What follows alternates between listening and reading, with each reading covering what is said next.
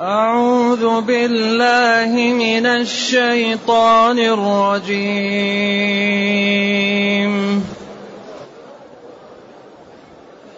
اليوم تجزى كل نفس بما كسبت لا ظلم اليوم. لا ظلم اليوم إن الله سريع الحساب. وأنذرهم يوم الآزفة إذ القلوب لدى الحناجر كاظمين. ما للظالمين من حميم ولا شفيع يطاع. يعلم خائنة الأعين وما تخفي الصدور. يعلم خائنة الأعين وما تخفي الصدور. والله يقضي بالحق.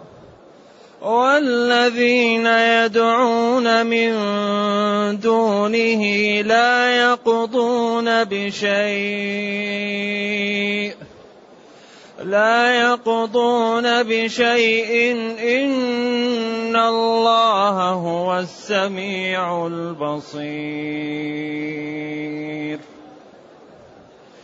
اولم يسيروا في الأرض فينظروا كيف كان عاقبه الذين كانوا فينظروا كيف كان عاقبة الذين كانوا من قبلهم كانوا كانوا هم أشد منهم قوة وآثارا في الأرض فأخذهم الله بذنوبهم فأخذهم الله بذنوبهم وما كان لهم من الله من واق.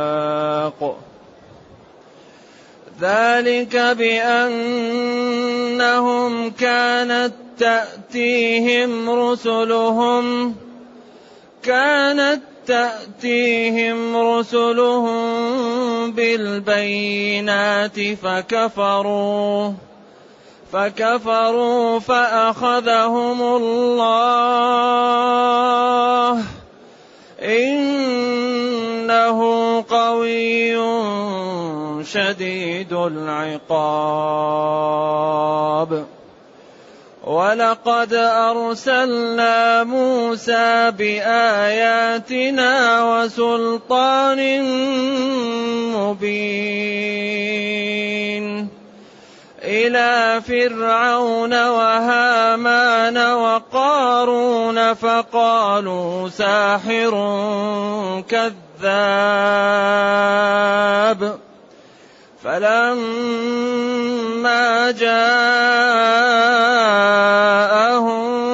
بالحق من عندنا قالوا اقتلوا أبناء الذين آمنوا معه واستحيوا نساءهم واستحيوا نساءهم وما كيد الكافرين إلا في ضلال.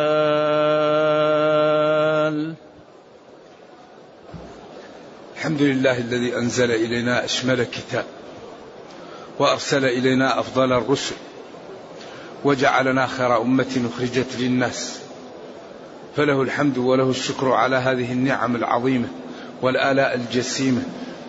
والصلاة والسلام على خير خلق الله وعلى آله وأصحابه ومن اهتدى بهداه. أما بعد فإن الله تعالى لما أفنى الخلق أو لما كان يوم القيامة قال جل وعلا لمن الملك لمن الملك؟ الله يقول لمن الملك. قال الموجود أو قال الله؟ لله الواحد القهار. خمس جمل كل جملة أخذ بحجز الجملة الأخرى. لمن الملك يوم القيامة؟ فعلى أن الخلق فنوا يقول الله لله الواحد القهر لأن لا يوجد إلا الله. أو على أن الخلق في المحشر كلهم يقولون لله الواحد القهار. لأن هناك ما في واحد يمكن يدعي ملك ولا قوة. ما خلاص. الجبروت والغطرسة والإجرام انتهى خلاص. يوم القيامة كل الناس خاضعة ومذعنة وخائفة ووجلة. ولذلك مالك يوم الدين يقول لمن الملك اليوم يقول لله الواحد القهار. ثم ذكر ثلاثة جمل.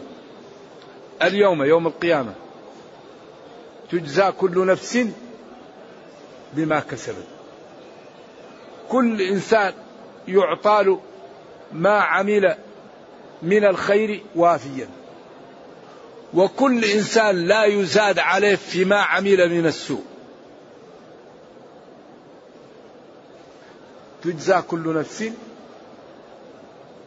ما كسبت بما كسبت بسبب كسبها. بعدين لا ظلم اليوم. لا ظلم اليوم. ما في أحد يظلم. وكل واحد تقوم الحجة عليه. من الرسل ومن أتباع الرسل ومن نفسه. تأتي الحجة من نفسه. بعدين يحاسب حساب سريع. إن الله سريع الحساب. اذا يعطى لكل واحد حقه ولا يظلم أحد ويحاسب كل واحد يعطى له حسابه حسابا لا يؤخر سريعا. هنا وقفه قال العلماء ينبغي لمن عليه حق أن يعطيه ولا يؤخره. لأن تأخيره ظلم.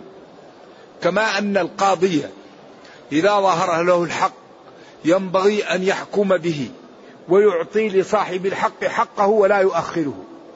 لأن تأخير الحق عن صاحبه ظلم له وتأخير لمنفعته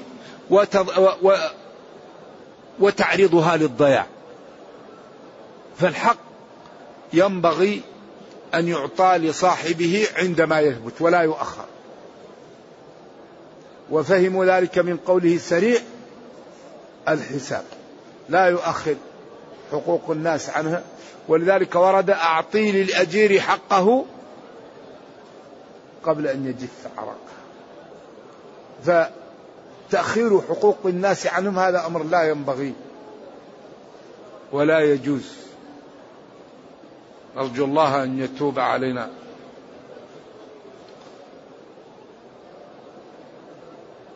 بعدين جاءت جملة معترضة. إذا لا ظلم يوم القيامة. لا نافية للجنس. لا يوجد أي ظلم. وكل نفس تعطى عملها. ما في واحد يقول أنا عملت عملا ولم أجد أجره. لكن يعطيهم ما عملوا من الخير ولا يزيد عليهم ما عملوا من الشر. ما يزيد عليهم شيء من من أعمال السوء. يعطيهم هي أو ينزل عنهم منها. كما قال ويعفو عن كثير. إن الله سريع الحساب لأن علمه محيط بكل شيء. ما يحتاج لآلة ولا لعد ولا لشيء. يعلم ما لم يكن لو كان كيف يكون. ما تسقط من ورقة إلا في الكون. أي ورقة تسقط يعلمها. ولما أراد أن يصف شمول علمه قال ولو أن ما في الأرض من شجرة أقلام. جعلنا الأشجار أقلام وجعلنا البحار مداد وزدناها بنهاية العدد. يمده من بعده سبعة أبحر. هنا في الكلام مقتضى محذوف. أي وجعلنا البحار مدادا والأشجار أقلاما. وجلس البشر يكتبون بلايين السنين. لجفت البحار وتكسرت الأقلام. وما نفدت كلمات الله. وما نفدت كلمات الله. ما خلقكم ولا بعثكم إلا كنفس واحد أمره إذا أراد شيئا أن يقول له كن فيكون. بعدين قال وأنذرهم. يوم الآزفة إذ القلوب لدى الحناجر كاظمين ما للظالمين من حميم ولا شفيع يطاع. هذه جملة جاءت معترضة ثم يعلم خائنة الأعين. هذا متعلق بما قبل هذه الآية لأن الكلام مترتب. لكن لما قال إن الله سريع الحساب خوفهم. أنذرهم خوفهم. خوفهم من يوم القيامة. لأن يوم القيامة إذا لم يستعد له العاقل يقع في مهلكة فضيحة وعقوبة وآثام وآلام لا يعلمها إلا الله. ولذلك يوم التلاق يوم الآزفة يوم يجعل الولدان شيب يوم يفر المرء من أخيه يوم كان مقداره خمسين ألف سنة. خوف من هذا اليوم. وأنذرهم خوفهم. النار هو الإخبار المشوب بتخويف وتحذير.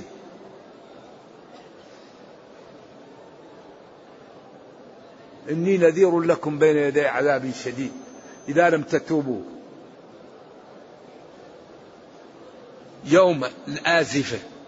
الآزفة القريبة وهي القيامة. أزفت الآزفة قربت القيامة. من أسماء يوم القيامة. وخوفهم وحذرهم ونبههم على خطورة هذا اليوم يوم القيامة يوم الآزفة. إذ القلوب لدى الحناجر كاظمين.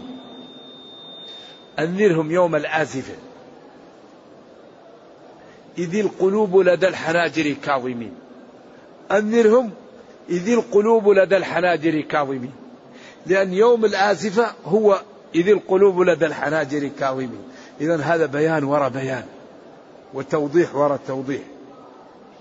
أنذرهم يوم القيامة وقت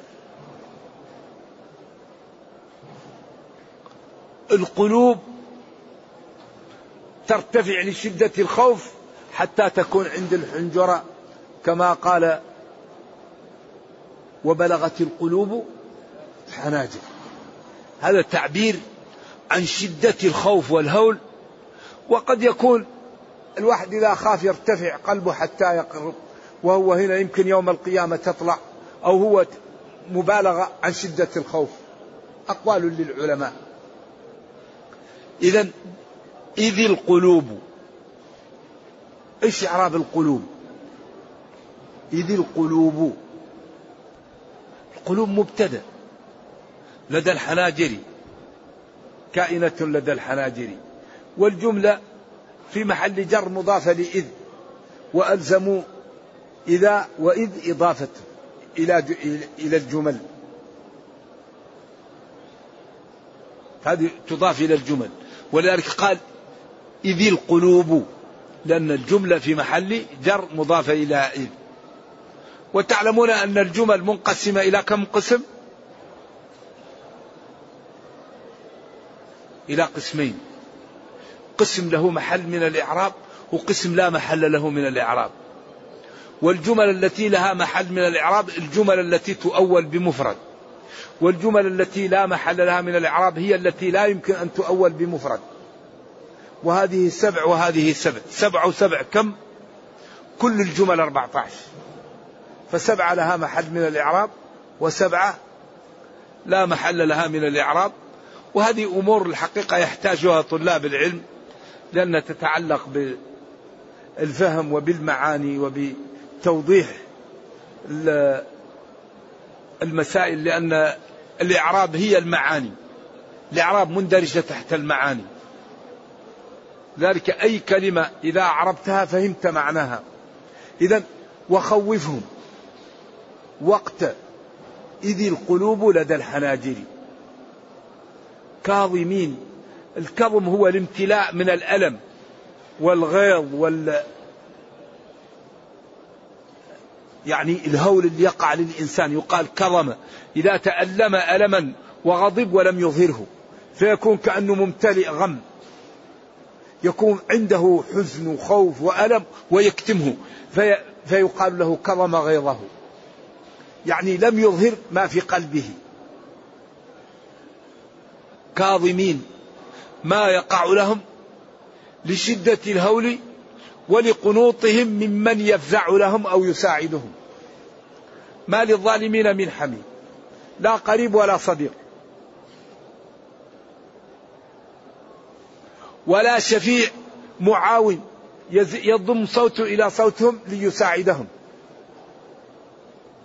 إذا خوفهم يوم القيامة. الذي يمتلئ فيه الظلمة من الألم. لا يجدون من يساعدهم من صديق أو حبيب أو قريب أو من شافع يشفع لهم. أنذرهم هذا اليوم ليجدوا لأنفسهم مخرجا قبل أن يفوت الأوان عليهم.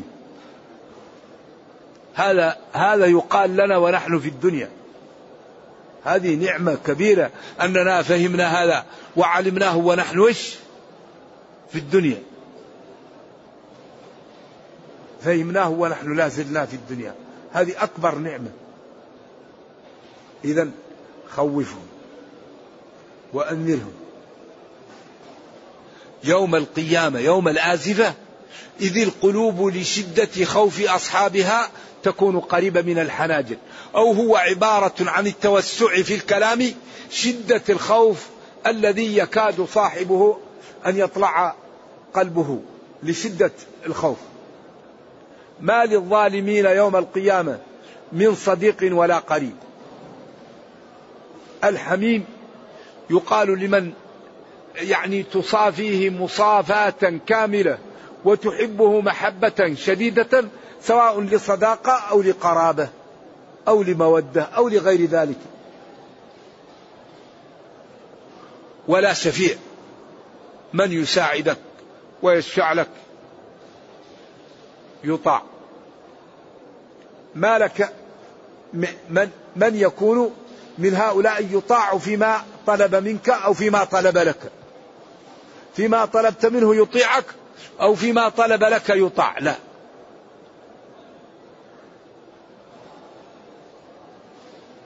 بعدين ربنا يعلم خائنة الأعين يعلم خائنة الأعين وما تخفي الصدور. خائنة الأعين للعلماء فيها أقوال متقاربة.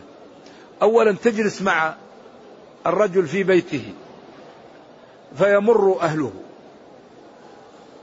فتسارق النظر لهم عياذا بالله. أو تكون مع ناس فتمر منظر لا ينبغي أن تنظر إليه فتسارق النظر فإذا رأيتم رددت النظر. لك النظرة الأولى فقط أما الباقي ليس لك. ولذلك قال قل للمؤمنين يغضوا من بعض أبصارهم. أما النظرة الثانية والثالثة لا. أو يعلم الأعين الخائنة يكون في قلب. خائنة الأعين. اللمز أو القمز أو ال... يعني خائنة الأعين هو الإنسان الذي يعمل أمورا يعلم أنها لا تنبغي ويحاول أن لا يعملها أمام الخلق ويعملها إيش؟ والله لا يخفى عليه شيء. ولذلك قال يستخفون من الناس ولا يستخفون من الله وهو معهم إذ يبيتون ما لا يرضى من القول. لذلك ينبغي للمسلم لو كان في خلاء أن يكون مثل ما في الملأ. المتقي لو في الخلاء كأنه في ملأ. لأنه يخاف الله لا يقول ما لا ينبغي ولا يكذب ولا ينظر إلى الحرام ولا, يتك ولا يبيت كلام لا ينبغي. فلذلك تجد المتقي لو في الخلاء كأنه في مجلس. لأنه يعلم أن عليه رقيب وعتيد ما يلفظ من قول إلا لديه رقيب عتيد. فخوفه من الله واستقامته جعلته في المجلس وفي خلاء سواء هذا الذي يكون هذه صفته هو من الرابحين يوم القيامة. خائنة الأعين. لذلك أغلب المشاكل تأتي من العين. نظرة غير حلال يأتي إبليس ويضع في قلبك سهم من سهامه فإذا أردت تصلي لا تجد طعم للصلاة وإذا أردت أن تذكر الله لا تجد وإذا أردت حتى يوقعك في المعصية. ذلك أمر يغضوا من أبصارهم يغضوا وجعل لكم السمع والأبصار والأفئدة لعلكم تشكرون. هذه موارد لشكر الله موارد للاستفادة ما هي موارد للمعاصي؟ ولذلك أغلب ما يأتي الحسد والشهوة والمشاكل من البصر. ينظر ما الإنسان يحسده ينظر لشخص يستهويه ينظر لما الإنسان عياذا بالله يسبب له الحسد ويسبب له المعصية ويسبب له أشياء كثيرة.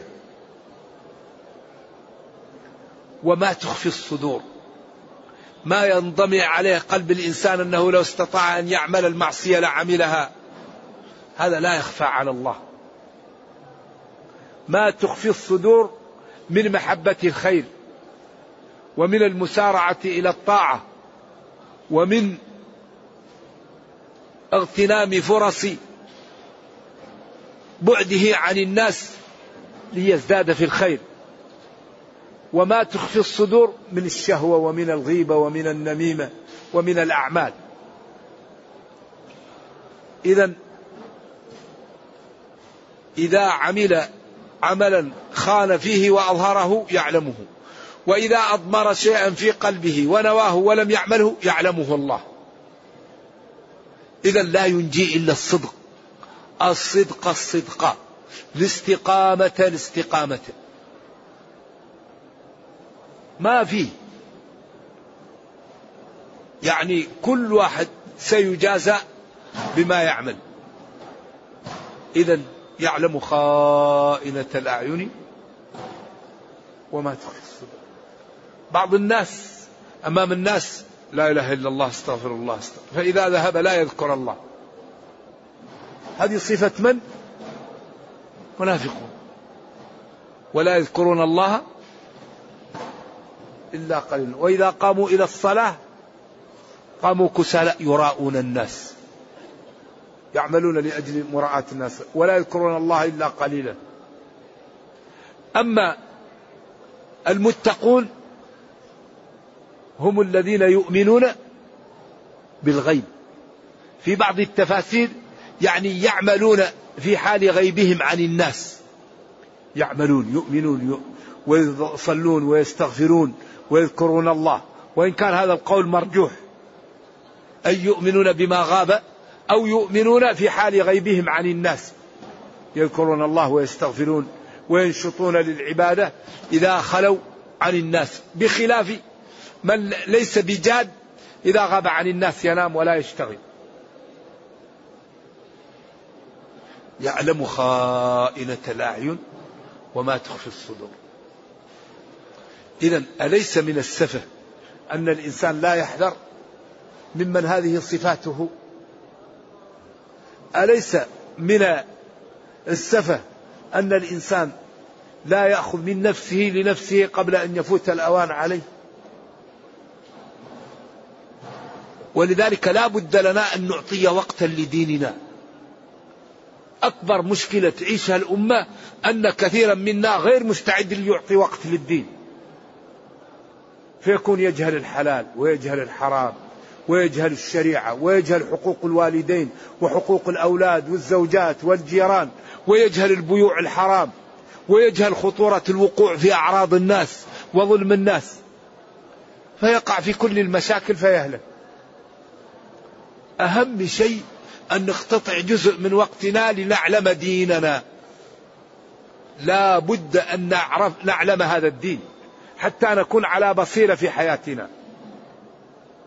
يعلم خائنة الأعين وما تخفي الصدور.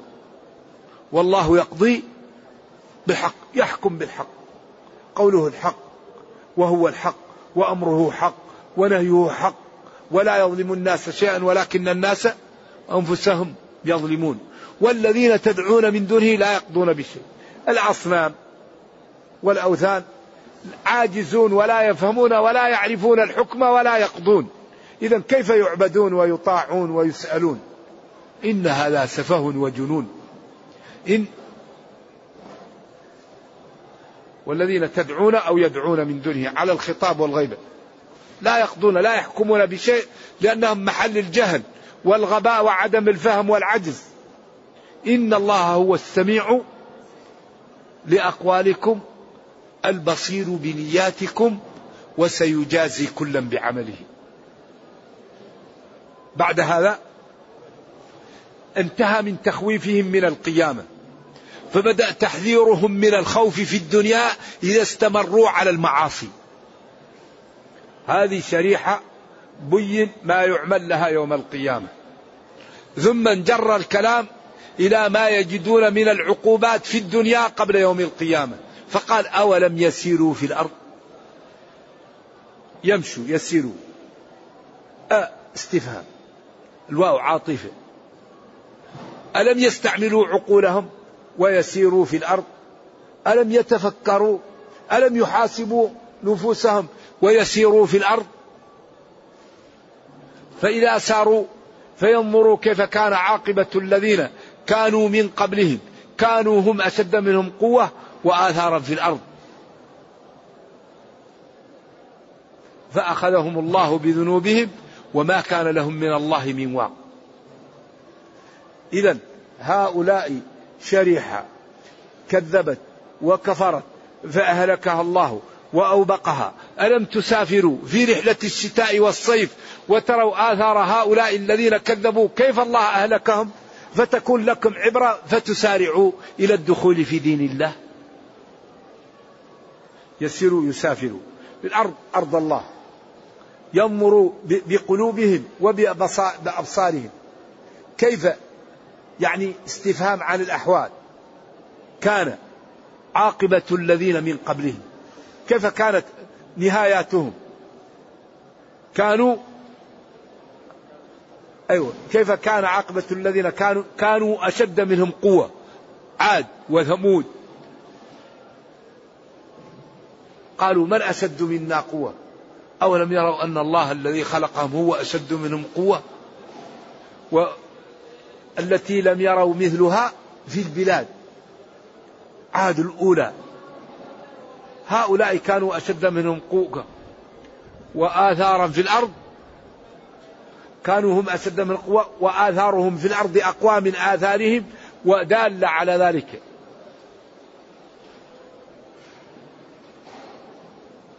فأهلكهم الله وأوبقهم وأوقعهم في العقوبة.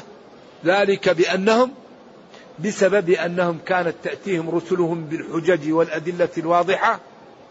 ف وما كان لهم من الله من واق.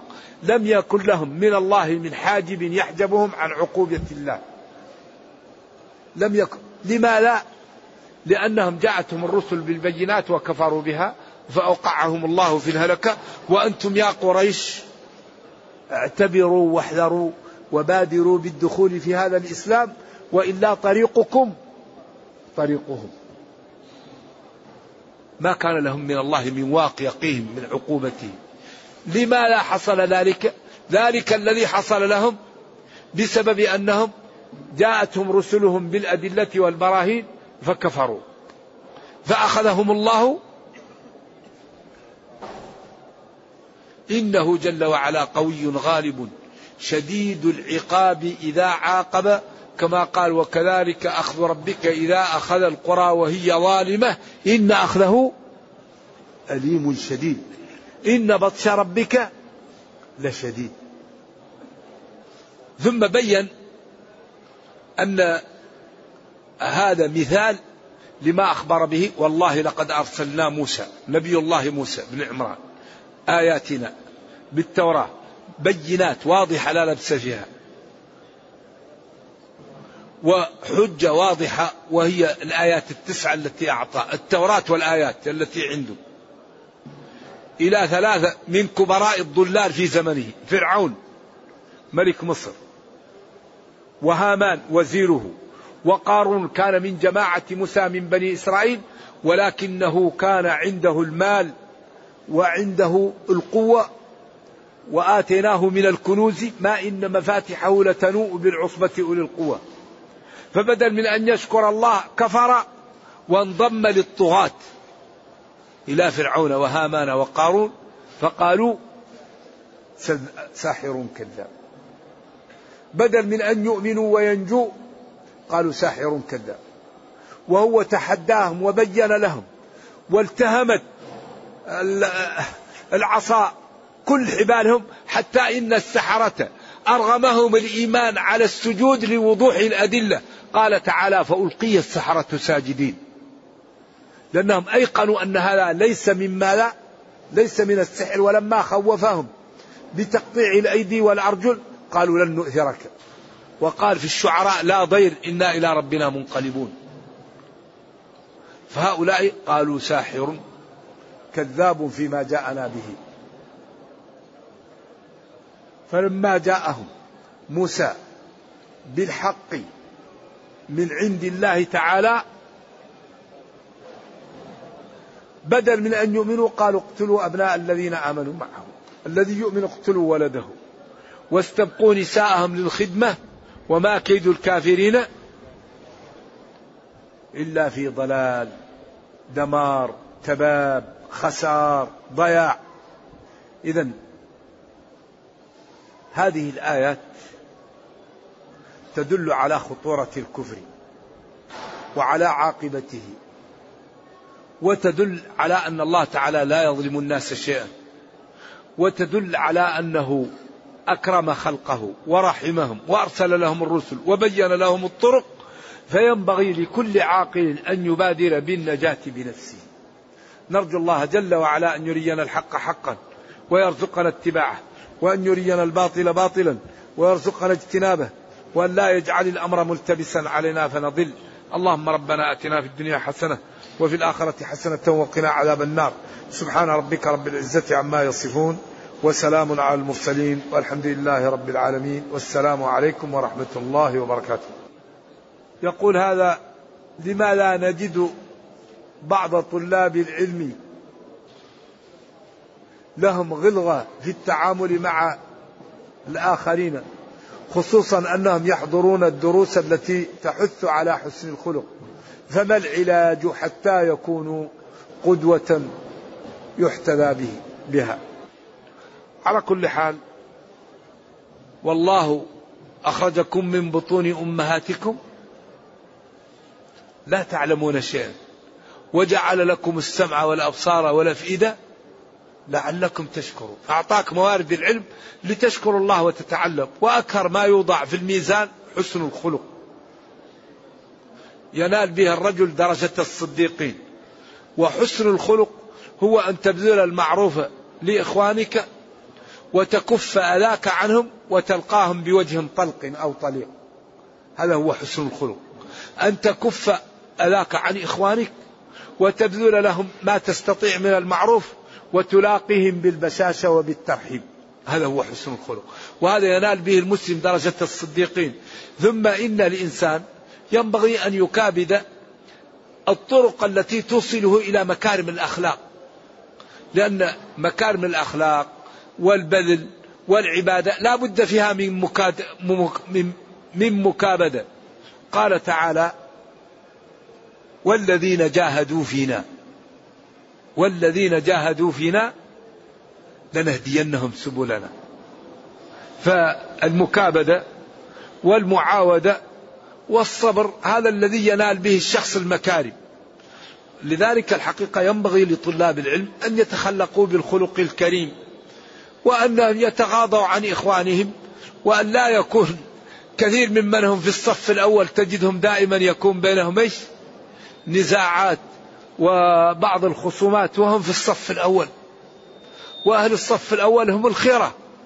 خير الصفوف الرجال أولها. فينبغي أن يكون فيه تسامح وتآلف وتحابب ولا ينبغي أن يكون فيه تبارم وتكاره وتقاطع. هذا لا ينبغي. ولذلك أهم شيء هو أن يوطن المسلم نفسه على إيش؟ على على تجرع الطاعة. الصبر لإخوانه التغاضي عنهم ذكرهم بالخير عدم ذكر مساوئهم. حتى يكون هذه سجية له فإن هذا كثير الخير وتسلم لك حسناتك. لأن أكثر ما يأخذ حسناتنا هي الغيبة. أكثر شيء يأكل حسناتنا الغيبة. لأن أي واحد منا يرفع قضية وقعت لابد أن تكون فيها غيبة. إذا الذي يسلم من الغيبة من لا يرفع كلام. الذي لا يتكلم فيما يقع بين الناس يسلم من الغيبة. أما أي إنسان يذكر حادثة وقعت لابد أن تكون فيها غيبة وهو لا يدري. واحد أساء إلى واحد غيبة واحد مسح على واحد غيبة واحد غمس في واحد غيبة واحد قال واحد طويل غيبة قصير غيبة بدين غيبة نحيل غيبة. إذا كيف نسلم من الغيبة؟ لا نتكلم فيما يقع بين الناس. لذلك أكثر ما يأكل الحسنات الغيبة. فمتى يسلم الإنسان؟ لا يتكلم. فلان نرجو الله له العافية. رجل طيب لا نتكلم. نتكلم في العلم. نتكلم كيف نكون أتقياء. كيف نساعد إخواننا. لا خير في كثير من نجواهم إلا من أمر بصدقة أو معروف أو إصلاح بين الناس. هذا هو الذي يكون فيه المناجاة. أما غيرها لا ينبغي نرجو الله تعالى أن يرزقنا وإياكم الاستقامة.